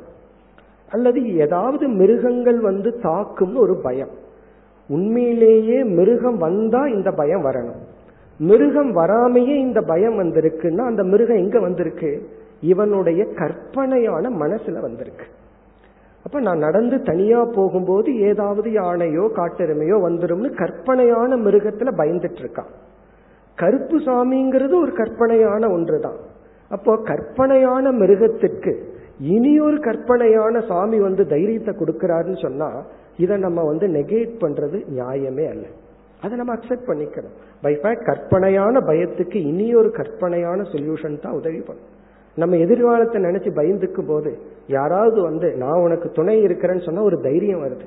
அவர் ஒன்றும் நமக்கு துணை இருக்க போறது இல்லை அது வேற விஷயம். அவர் எங்கேயோ இருக்கார் நம்ம எங்கேயோ இருக்கோம். ஆனா அந்த வார்த்தை எப்படி நமக்கு சக்தியை கொடுக்குது? நம்மளுடைய பயமும் கற்பனை. ஒண்ணுமே நடக்கல. ஏதாவது நடந்துருமோன்னு கற்பனையில பயந்துட்டு இருக்கோம் ஒருத்தர் வந்து ஆறுதல் கொடுக்கிறாரு ஐ ஸ்டாண்ட் பை யூன்னு சொன்ன உடனே ஒரு தைரியம் வருது. அப்போ அதை வந்து அதுவும் கற்பனை தான். இது பொய்யாக இருந்தாலும் இது நம்மளுடைய மன வளர்ச்சிக்கு உதவி செய்யறதுனால இதையெல்லாம் நம்ம வந்து பொய் இந்த இடத்துல உண்மை பொய்ங்கிற விசாரத்தை விட நன்மையா தீமையான்னு பார்க்கணும். சில பொய்யா இருந்தாலும் சில பொய்யான கற்பனைகளுடன் சில மாணவர்கள் இருந்தாலும் அது பொய்ன்னு சொல்லி விடக்கூடாது ஏன்னா நம்ம வந்து கொஞ்சம் வருஷம் வேதாந்தம் எல்லாம் படிச்சு எது உண்மை எது பொய்ன்னு அகத்தாய்வெல்லாம் பண்ணி சிலதெல்லாம் கற்பனை பொய் மூட நம்பிக்கைன்னு தெரிஞ்சு வச்சிருப்போம். புதிய மாணவர்கள் வந்து பல மூட நம்பிக்கையுடன் தான் வருவார்கள். அப்ப நம்ம என்ன பண்ணணும்? இதெல்லாம் மூட நம்பிக்கை இதெல்லாம் கூடாதுன்னு அதை நீக்குவதோ அதை ஏளனப்படுத்துவதோ அந்த மூட நம்பிக்கை அவர்களிடத்தில் இருக்கிறது என்று அவர்களுடைய மனதை புண்படுத்துவதோ கூடாது. இப்போ ஆசிரியர்களுடைய வெரி பிக் ரெஸ்பான்சிபிலிட்டி ஸ்டூடெண்ட்டை எந்த விதத்திலையும் ஹர்ட் பண்ணக்கூடாது. அவர்களுக்கு தப்பான எண்ணம் இருந்துட்டு போகட்டும். அந்த தவறான எண்ணம் கொஞ்ச நாள்ல அவர்கள் திருத்தி கொள்ளட்டும். அந்த தவறான எண்ணத்துல ரொம்ப பாதிப்பு ஏற்பட்டா கொஞ்சம் சொல்லி பார்க்கலாம். ஒரு மாணவர் வந்து ஏதோ ஒரு ஒரு இருபதாயிரம் ரூபாய்க்கு ஒரு மோதிரம் போட்டா நல்லா இருக்குன்னு யாரோ சொல்லிட்டான்னு கடன் வாங்கி போடுறேன் அப்படின்னு சொல்லி சொன்னாங்க இப்போ இந்த மாதிரி சமயத்துல கொஞ்சம் ஹெல்ப் பண்ணலாம். ஏன்னா இது அந்த மூட நம்பிக்கை ஒரு லெவலுக்கு மேல போயிடுது. கஷ்டப்படுறான்னு சொல்லலாம். ஆனால் அதுல அவ்வளவு நம்பிக்கை அவருக்கு இருக்கும் பொழுது நம்ம அந்த நம்பிக்கையின் அடிப்படையில விட்டு கஷ்டப்பட்டாலும் பரவாயில்ல. காரணம் என்ன? நம்ம எமோஷனலா ஒருத்தரை ஹட் பண்ணிட்டோம் அப்படின்னா பிறகு அவர்கள் நம்முடைய உபதேசத்திற்கு தயாராக இருக்க மாட்டார்கள். ஆசிரியருடைய ரொம்ப பிக் ரெஸ்பான்சிபிலிட்டி எந்த மாணவர்களையும் எந்த காரணத்தை கொண்டும் நம்ம மனதை புண்படுத்தி விடக்கூடாது. அதாவது நகைச்சுவைங்கிற பேர்லயோ அவர்களுடைய மூட நம்பிக்கையை அதை விமர்சனப்படுத்தியோ அதை நகைச்சுவைப்படுத்தியோ அல்லது அது தப்பு என்று சொல்லியோ நாம் கூறிவிடக் கூடாது. ஒருத்தர் இடத்துல போய் நீங்க தப்பு செய்கிறீர்கள்னு சொன்னா அவர்கள் நமக்கு அறிவை கொடுக்கறாங்கன்னு நினைக்கிறத விட என்ன குறை சொல்றாங்கன்னு தான் எல்லாம் நினைக்கின்றார்கள். அப்போ என்னைக்கு அறிவுக்கு தயாரா இருக்காங்களோ அவரிடத்துல தான் போய் கேட்கணும். பைஃபேக்ட் அவரே கேட்க ஆரம்பிக்கணும் இது சரியா? இப்படி எல்லாம் நான் நினைச்சிட்டு இருக்கேன். இது உண்மையான்னு கேட்டா நம்ம சொல்லலாம் கொஞ்சம் கொஞ்சமா சொல்லலாம். ஒரு கோணத்துல உண்மை ஆனால் அப்படின்னு சொல்லி ஆரம்பிக்கலாம்.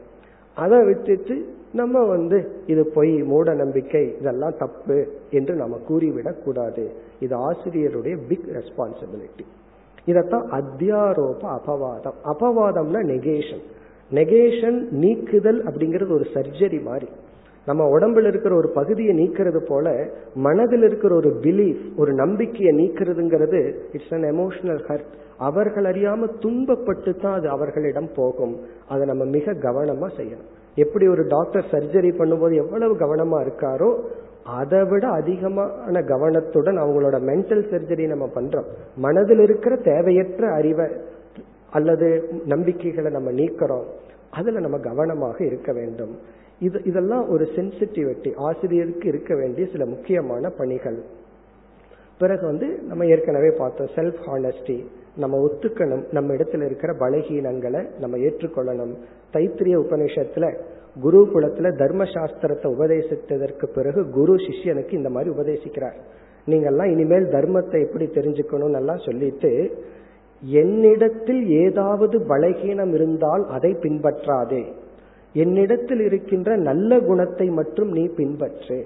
நானும் ஒரு மனிதன் தான் என்னிடத்திலே சில பலகீனங்கள் இருக்கும். அதை நீ பின்பற்றாதேன்னு குரு சிஷ்யனுக்கு அட்வைஸ் பண்ணி அனுப்புறார். அப்படி வந்து அதான் செல்ஃப் ஹானஸ்டின்னு சொல்றது. நம்ம இடத்துல எனக்கு இந்த பலகீனம் இருக்கு. அதே சமயத்துல நானும் உங்களை மாணவர்களை போல முயற்சி செய்து கொண்டிருக்கின்றேன் என்று நாம் மாணவர்களுடன் இணங்கி ஒத்துழைத்து இருக்க வேண்டும். இப்படி பல பண்புகள் இருக்கின்றது.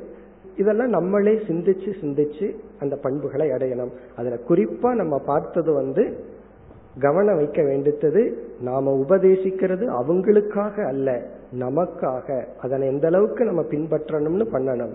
பிறகு நம்ம ஓரளவுக்கு தான் உதவி செய்ய முடியும். எக்காரணத்தை கொண்டும் மாணவர்களுடைய மனதை புண்படுத்தி விடக்கூடாது. அவங்கள ஹட் பண்ற மாதிரி சில உதாகரணங்கள் சொல்லக்கூடாது. பிறகு வந்து சில கலாச்சாரமற்ற சொற்களை பயன்படுத்தக்கூடாது. இப்ப கண் தெரியாதவர்களை பார்வையற்றவர்கள் சொல்லணும். அதுக்கு கலாச்சாரமற்ற சில சொற்கள் இருக்கு. அதே போல காது கேட்பாதவர்களுக்கு ஒரு கலாச்சாரமற்ற சொல் இருக்கு. அதையெல்லாம் பயன்படுத்தக்கூடாது. அந்த சொல்லுல ரொம்ப கவனமா இருக்கணும். அதாவது ஆடியன்ஸ் ரொம்ப வேணும்னு எதிர்பார்க்க கூடாது ஆடியன்ஸ் ரொம்ப வேணும்னா நம்மளுடைய குவாலிட்டியை குறைச்சா கிடைச்சிடும் குறி சொல்ற அது சொல்ற இது சொல்றேன்னா ஆடியன்ஸ் நமக்கு கிடைச்சிடும் நமக்கு வந்து ஒரு அறிவை கொடுக்கிறோம் மேன்மைக்கு வர்றோம் அப்படின்னா குறைவான ஆடியன்ஸ் தான் வருவாங்க. இருக்கிறது போதும். ஆகவே ஆடியன்ஸ் அதிகப்படுத்தணும். அதனாலதான் நான் நம்மளுடைய பக்குவம்னு நம்ம நினைக்க வேண்டியதில்லை. உண்மையிலேயே நமக்கு ஆடியன்ஸ் குறைய குறைய நம்ம முன்னேறிட்டு இருக்கிறோம்னு அர்த்தம். ஆடியன்ஸ் அதிகமாக அதிகமாக நம்ம பின்னேறிட்டு இருக்கோம். நம்ம ரொம்ப கீழறங்கிட்டு இருக்கோம்னு அர்த்தம். ஆகவே அதையும் நம்ம நினைக்காம நம்ம ஒரு செல்ஃப் ஹானஸ்டியோட இருந்து மாணவர்களை நம்ம ஊக்குவித்து நாமும் முன்னேற வேண்டும். இனி நம்ம வந்து கேள்வி பதில் பகுதிக்கு செல்வோம். பலர் ஒரே கேள்விய பல கோணத்துல கேட்டுள்ளீர்கள். அதனால அது ஒரு பதில் சொன்னா போதும். பல கேள்விகளுக்கு காரணம் எனக்கு புரிகின்றது. காலை வகுப்பில் நேரம் இல்லாத காரணத்தினால் சில கருத்தை விளக்க என்னால் முடியவில்லை. உங்களுக்கு ஹோம்ஒர்க்கா கொடுத்திருந்தேன். பாயிண்ட கொடுத்துட்டு அதை வச்சு நீங்க சிந்திச்சுக்கணும். அதுல சில விளக்கங்கள் கேட்டுள்ளார்கள். நமக்கு இருக்கிற காலத்துல சில கேள்விகளுக்கான பதிலை மட்டும் நம்ம பார்ப்போம். எல்லா கேள்விக்கும் பார்க்க நமக்கு காலம் இல்லை. ஒவ்வொரு கேள்வியா பார்ப்போம். அதாவது ஒரு வேல்யூ நம்ம பார்க்கும் பொழுது தன் முனைப்பு அதாவது ஈகோ அகங்காரம் கர்வம்னு ஒன்று இருக்கு. பிறகு வந்து செல்ஃப் வேலிடேஷன் தன்மானம் சுயமரியாதை அப்படின்னு சொன்னோம். இந்த இரண்டுக்கும் உள்ள வேற்றுமை என்ன? இந்த தன் முனைப்பு அதாவது இந்த ஈகோ வந்து அப்படியே மாறிடக்கூடாது செல்ஃப் ரெஸ்பெக்டா மாறக்கூடாது அப்படின்னு. இது வந்து நம்ம காமன் சென்ஸ்ல தான் கண்டுபிடிக்கணும். இருந்தாலும் இதுக்கு சில க்ளூ இருக்கு. மற்றவர்களிடம் கம்பேரிசன் ஒப்பிட்டு நம்மை உயர்வா நினைக்கிறது ஈகோ. மற்றவங்களோட கம்பேர் பண்ணி எனக்கு அறிவு அதிகமா இருக்கு அவனுக்கு இல்லை. என்னிடத்துல பணம் இருக்கு அவனுக்கு இல்லை. அப்படின்னு கம்பேரிசன்ல வர்றது ஈகோ. யாரையுமே கம்பேர் பண்ணாம என்னையே நான் பார்க்கிறது வந்து என்னையே நான் கம்பேர் பண்ணிக்கிறது வந்து சுயமரியாதை. அதாவது கம்பேரிசனுக்கு என்ன சொல்வார்கள்? நீ உன்னையே கம்பேர் பண்ணு. எஸ்டர்டே நீ எப்படி இருந்த? டுடே எப்படி இருந்தன்னு உன்னை நீ கம்பேர் பண்ணு. மூணு மாசத்துக்கு முன்னாடி நீ எப்படி இருந்த? இப்ப எப்படி இருந்தன்னு உன்னை நீ கம்பேர் பண்ணிக்கலாம். உன்னை மற்றவர்களோட ஒப்பிட்டு பார்க்க கூடாது அப்ப இந்த கர்வம் ஈகோங்கிறது இனியொரு ஈகோவினுடைய ஸ்டாண்டில் வர்றது. தன்மானம்ங்கிறது வேற யாரும் கிடையாது நான் மட்டும்தான் இருக்கேன். என்ன நான் வேலிடேட் பண்றேன்? அப்ப தன்மானம்ங்கிறது என்னை நான் அங்கீகரித்தல். மற்ற ஈகோ யாருமே இங்க வரல. யாரோடையும் கம்பேர் பண்ணாம என்னையே நான் அக்செப்ட் பண்ணிக்கிறேன். ஈகோங்கிறது மற்றவர்களை கம்பேர் பண்ணி என்ன உயர்வாக நினைக்கின்றேன். அடுத்த கேள்வி வந்து வாசனையை பற்றியும் அதாவது வாசனா மனதில் உள்ள வாசனையினுடைய தொடர்பு என்ன மனதுக்கும் வாசனைக்கும் உள்ள என்ன ரிலேஷன்ஷிப்னு கேட்டுள்ளார். மனம் வந்து பல ரோலை பிளே பண்ணிட்டு இருக்கு அதாவது செயல் செய்பவனாக அறிவை கொடுக்கும் கருவியாகலாம் இருக்கு. அதுல மனதுக்கு ரெண்டு இம்பார்ட்டன்ட் ரோல் வந்து mind is an abode of emotion எல்லா உணர்வுகளினுடைய இருப்பிடமா இருக்கு. எல்லா அனுபவங்களினுடைய இருப்பிடமாகவும் இருக்கின்றது. உணர்வுகளின் இருப்பிடம் மனம் அனுபவங்களின் இருப்பிடம் மனம். நம்ம அனுபவங்கள் அந்த நேரத்துல போனாலும் அந்த அனுபவங்கள் மனதுல விருப்பு வெறுப்பு என்ற ஒரு விதையை விதைச்சிட்டு போகுது. இப்ப குழந்தையா இருக்கும்போது ஒரு கடைக்கு போறோம். பெற்றோர் வந்து ஒரு இனிப்பை வாங்கி கொடுக்கிறார்கள். அந்த இனிப்பை சாப்பிட்டு முடிச்சிடறோம். அந்த இனிப்பு போயாச்சு அந்த செயல் முடிஞ்சது. ஆனா அந்த செயல் அந்த பொருள் மீது விருப்பு அல்லது வெறுப்புங்கிற ஒரு பதிவை உண்டு பண்ணிட்டு போயிருது ஒரு மனிதரை பார்க்குறோம் அஞ்சு நிமிஷம் பேசிட்டு போயிடுறோம். அவர் மீது நமக்கு ஒரு விருப்பு வெறுப்பு அது பதிவு செய்து விட்டு போகுது. இந்த மாதிரி பதிவுகளை தான் வாசனைன்னு சொல்றோம். இந்த பதிவுகள் தான் நம்முடைய கேரக்டரையே உருவாக்குகின்றது நம்ம ஏன் வேல்யூவை ஃபாலோ பண்றது கஷ்டமா இருக்குன்னா இந்த பதிவுகள் தான். குறிப்பா சில துயரங்கள் நம்ம வாழ்க்கையில வந்திருக்கலாம். பெற்றோர்கள் இருந்திருக்கலாம் குழந்தைகள் இருந்திருக்கலாம் யாராவது நம்ம ஏமாற்றி இருக்கலாம். அந்த பதிவு மனதுல வந்துட்டு எல்லா நேரத்திலையும் அந்த பதிவுடனே நம்ம ரிலேட் பண்ணிட்டு இருப்போம். பகவான் வந்து அதுக்கு காம்பன்சேஷன் பண்ணியிருப்பார். அதை நம்ம விட்டுருப்போம் நம்ம ஒரு இழப்பு ஒன்று வந்திருந்தா இறைவன் வந்து அந்த இழப்புக்கு ஈடு கட்டி இருப்பார். அதை நம்ம மறந்துட்டு அந்த இழப்பையே நினைச்சிட்டு வாழ்ந்துட்டு இருப்போம். இதெல்லாம் வாசனையினுடைய பிடியில நம்ம இருக்கோம். இந்த வேல்யூ மெடிடேஷன் செய்தால் அல்லது நட்பண்புகளை அடைவதல் என்பது இந்த வாசனையினுடைய பிடியிலிருந்து வெளிவருதல். இதுக்கு தான் காலம் கொஞ்சம் அதிகமா எடுத்துக்கும். அடுத்த கேள்வி வந்து வேல்யூ மெடிடேஷனை பற்றி. அதாவது பல விதமான தியான பயிற்சிகள் இருக்கு. அதுல ஒரு விதமான தியான பயிற்சி பண்புகளை தியானித்தல். பண்புகளை தியானித்தல் எப்படி என்றால் நீங்க வழக்கமா நம்ம என்ன தியானம் பண்றோமோ அந்த தியான பயிற்சியில் அமர்ந்து மனசை அமைதிப்படுத்தி எல்லாம் ரெடி பண்ணிட்டு எந்த பண்பை அடைய வேண்டும்னு முடிவு செய்யறோமோ அந்த பண்பை மனதில் கொண்டு வந்து நிறுத்தி அந்த பண்பு நமக்கு இருப்பதாக பாவனை செய்ய வேண்டும். இப்ப கோபப்படக்கூடாது அப்படின்னு முடிவு பண்ணிட்டா அகம் சாந்தக. நான் அமைதி சுரூபமானவன். நான் கோபத்திலிருந்து விடுபட்டவன் என்று நமக்குள்ளேயே பலமுறை சொல்லி பிறகு மெதுவா அங்க தாட்ஸ் இருக்கும். தாட் இல்லாம கிடையாது. மெதுவா சிந்திக்கணும். இந்த கோபத்தினால நான் எதையெல்லாம் இழந்திருக்கேன்?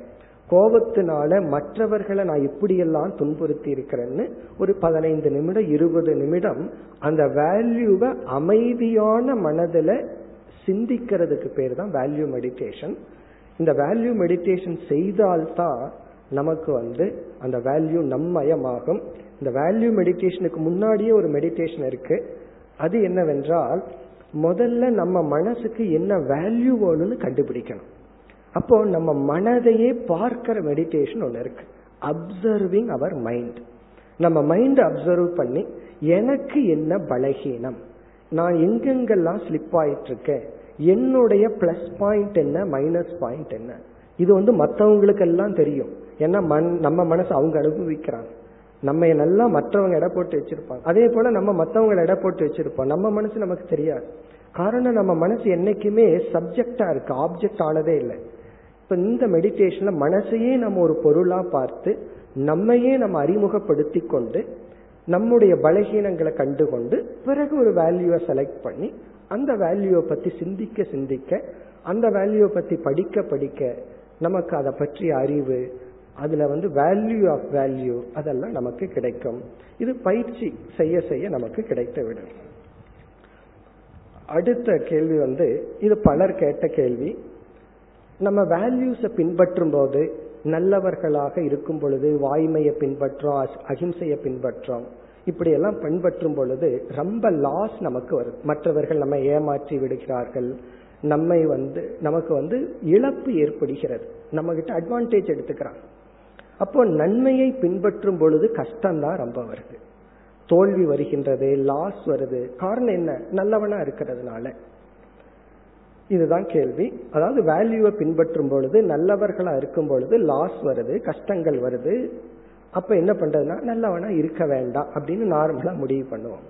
ஆனா இந்த இடத்துல புரிந்து கொள்ள வேண்டியது பலர் அவர்களுடைய பலகீனத்தை நம்மைய பிளாக்மெயில் பண்ணி காரியம் சாதிப்பார்கள். நீ கிளாஸுக்கு போற கோவப்படக்கூடாது. நீ கிளாஸுக்கு போற எந்த ஆக்ஷன் எடுக்க கூடாது என்று நம்ம பிளாக்மெயில் பண்ணுவார்கள். அப்படின்னு என்ன அர்த்தம்னா அவங்க பலகீனம் அவங்களுக்கு இருக்கலாம்.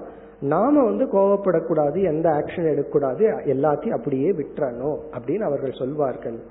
அதாவது வேல்யூவை பின்பற்றும் பொழுது ஒருவர் தவறு செய்தால் அதற்கான தண்டனையை கொடுக்கறதும் ஒரு வேல்யூ எந்த விதத்திலையும் நாம ஏமாற்றப்படக்கூடாது நம்முடைய உரிமைகளை விடக்கூடாது.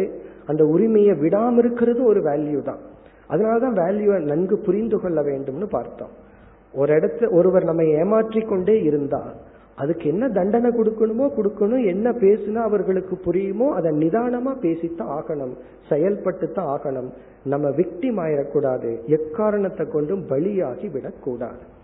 அதை நம்ம புரிஞ்சுட்டோம் அப்படின்னா வேல்யூ பின்பற்றதுனால நமக்கு லாஸ் வரல.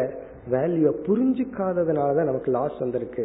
வேல்யூ புரிஞ்சுட்டு பின்பற்றாததுனால தான் லாஸே தவிர வேல்யூவை பின்பற்றுவதனால் லாஸ் வரல. பிறகு நன்மை செய்தால் துன்பம் ஏன் வருது அப்படின்னு கேட்டிருக்காங்க. இது பலருக்கு வர சந்தேகம்தான். அதாவது சிலர் நல்லதே செஞ்சிட்டு இருக்காங்க கஷ்டம் மேல கஷ்டம் வந்துட்டு இருக்கு சிலர் எல்லா தவறும் செய்துட்டு இருக்காங்க அவங்களுக்கு நல்லது மேல நல்லது வந்துட்டு இருக்கு இங்க கர்மா தியரி வந்து சரியா இல்லையேன்னு நமக்கு தோன்றும். இப்ப நம்ம இங்க புரிஞ்சுக்க வேண்டியது ஒருவர் நல்லதே இப்பொழுது செய்து கொண்டிருக்கார். அவருக்கு கஷ்டம் வருதுன்னா இந்த நல்லது செஞ்சதுனால கஷ்டம் வரல. ஏற்கனவே செய்த செயலின் விளைவு இவருக்கு கஷ்டத்தை கொடுத்துட்டு இருக்கு இப்ப இவர் செய்யற நல்ல காரியம் பிறகு இவருக்கு நன்மையை கொடுக்கும். அப்போ நாம இன்னைக்கு நன்மையை பண்ணிட்டு இருக்கோம். இப்ப சில பேர் கேள்வியிலேயே பதில கொடுத்துருவார்கள். எனக்கு தெரிஞ்சு நான் ஒரு தப்பும் பண்ணல பிறகு ஏன் எனக்கு கஷ்டம் வருது? அதுலயே பதில் இருக்கு. உங்களுக்கு தெரிஞ்சு நீங்க தப்பு பண்ணல ஆனா தெரியாம செய்துள்ளீர்கள். அதனால கஷ்டம் வந்திருக்கு. ஆகவே தெரிஞ்சு நம்ம தப்பு பண்ணல. இப்ப நம்ம செஞ்ச நன்மைக்காக கஷ்டம் வரல. ஏற்கனவே செஞ்சதுக்கு நமக்கு வந்திருக்கு. அந்த கர்மா தீரியை நம்ம புரிஞ்சுட்டோம் அப்படின்னா அதுல வந்து நமக்கு சிரமம் இருக்காது. அடுத்தது வந்து மற்றவர்கள் நம்மை துன்புறுத்தும் பொழுது அவர்களை வந்து வெறுக்காமல் இருப்பது எப்படி? நட்புடன் இருப்பது எப்படி? நல்ல கேள்வி. மற்றவங்க நம்ம ஹட் பண்றாங்க. நம்ம என்ன ஆட்டிடியூட் எந்த வேல்யூவை கொண்டு வரணும்னு கேட்கிறேன் எந்த வேல்யூவை கொண்டு வந்து நம்ம வந்து வெறுப்ப வரவிச்சுக்க கூடாது. இதுக்கு ஒரு வேல்யூ இருக்கு. ஒருத்தர் நம்மை துயரப்படுத்தும் பொழுது இது நம்ம காலையில சொன்ன கருத்தே தான் அவர் ஒரு இன்ஸ்ட்ருமெண்ட் அவர் கருவி. துயரப்படுவது என்னுடைய மனசுதான். அவருடைய சொல்லில் அவருடைய நடத்தையில் என்னுடைய மனம் எனக்கு துயரத்தை கொடுக்கிறது. எனக்கு துயரத்தை கொடுக்கிற மாதிரி இன்டர்பிரட் பண்ணுது பொருள்படுத்துது. அவர் ஒரு கருவியே தவிர அவர் வந்து எந்த விதத்திலையும் காரணம் அல்ல. அல்லது வேற சில விதமான டிஸ்கம்ஃபர்ட் கொடுக்கிறாரு நம்மளுடைய பொருள் அபகரிக்கிறாங்க ஏதாவது கஷ்டத்தை கொடுக்கிறார்கள் என்றால் அந்த சமயத்துல நம்ம செய்த பாவம் அப்படியெல்லாம் கொண்டு வராம இறைவன் எனக்கு தவம் செய்ய வாய்ப்பு கொடுக்கிறார்னு எடுத்துக்க அதாவது ஒரு ஞானி வந்து இந்த உலகத்தை விட்டு எப்படி போவான் அப்படின்னு ஒரு இடத்துல வர்ணிக்கும் பொழுது ஞானிக்கு இந்த உலகத்துல ஒரே ஒரு உணர்வு தான் இருக்குமா? தட் இஸ் ஆஃப் கிராட்டிடியூட் நன்றி உணர்வு. யாரெல்லாம் தன்னை துன்பப்படுத்தினாங்களோ அவர்களுக்கு இவர் கிராட்டிடியூட் ஏன்னா அவர்கள் என்னை பக்குவப்படுத்தினார்கள். யாரெல்லாம் எனக்கு இன்பத்தை கொடுத்தார்களோ அவர்களும் என்னை பக்குவப்படுத்தினார்கள். இன்பத்தை கொடுத்து என்கரேஜ் பண்ணாங்க. துன்பத்தை கொடுத்து எனக்கு ஸ்ட்ரென்த்தை கொடுத்தார்கள். May you be encouraged by success and strengthened by failure அப்படின்னு ஒரு ப்ராவர்ப் இருக்கு. ஒவ்வொரு சக்சஸ் நமக்கு என்கரேஜ்மெண்ட்டை கொடுக்கணும். ஒவ்வொரு ஃபெயிலியரும் நமக்கு ஸ்ட்ரென்த்தை கொடுக்கணும். ஒவ்வொரு துயரமும் நமக்கு சக்தியை கொடுக்கணும். அதனாலதான் காலையில பார்த்தோம் நம்முடைய ரியல் மெச்சூரிட்டிங்கிறது ஒரு துயரத்தை நம்ம சந்திக்கும் போது அதை எப்படி பொருள்படுத்துகின்றோம்? அது யார் மேல பழி போடுறோம்? எப்படி நம்ம பொருள்படுத்துறோம்ங்கிற பொறுத்து அமைகின்றது. இது போன்ற பல கேள்விகள் இருக்கின்றது. ஒரு ப்ராவர்ப் இருக்கு. அதாவது வாழ்க்கை என்ற கிண்ணத்தில் இரவு நீடித்துள்ளது எண்ணெய் குறைவாக உள்ளதுன்னு. இப்ப எண்ணெய்ங்கிற காலம் குறைவா உள்ளது. ஒரு சிறிய வாழ்த்துறையுடன் நான் நிறைவு செய்கின்றேன். முதலில் நீங்கள் எல்லோரும் இந்த பயிற்சியில் ஈடுபட்டு உங்களை உயர்த்துகின்ற பணியில் ஈடுபட்டு இருப்பதை பார்த்து மகிழ்ச்சி அடைகின்றேன். இதை தொடர்ந்து செய்து வெற்றி அடையுங்கள். ஒரு அழகான சமஸ்கிருத ஸ்லோகம் இருக்கு. அந்த ஸ்லோகத்தினுடைய பொருள் நிலவு இரவை அழகுபடுத்துகின்றது. நிலா வந்து நைட்டை அழகுபடுத்துது. இரவு நிலவை அழகுபடுத்துகிறது. அதாவது நிலவு வந்து இரவுல வந்தா தான் அழகு நிலவுக்கே அழகு. பகல்ல தோன்ற நிலவுக்கு அழகு இல்லை. அப்போ நிலா வந்து இரவை அழகுபடுத்துகிறது. இரவு வந்து நிலாவை அழகுபடுத்துகிறது. இந்த இரண்டும் வானத்தை அழகுபடுத்துகின்றது. அதே போல நீர் தாமரையை அழகுபடுத்துகின்றது. தாமரை நீரை அழகுபடுத்துகிறது. இரண்டும் சேர்ந்து குளத்தை அழகுபடுத்துகின்றது அதுபோல ஆசிரியர்கள் மாணவர்களை அழகுபடுத்தட்டும். மாணவர்கள் ஆசிரியர்களுடைய மேன்மையை வெளிப்படுத்தட்டும். இருவரும் சேர்ந்து நல்ல ஒரு சமுதாயத்தை அழகுபடுத்த வேண்டும் என்ற ஒரு வாழ்த்துறையுடன் நான் நிறைவு செய்கின்றேன்.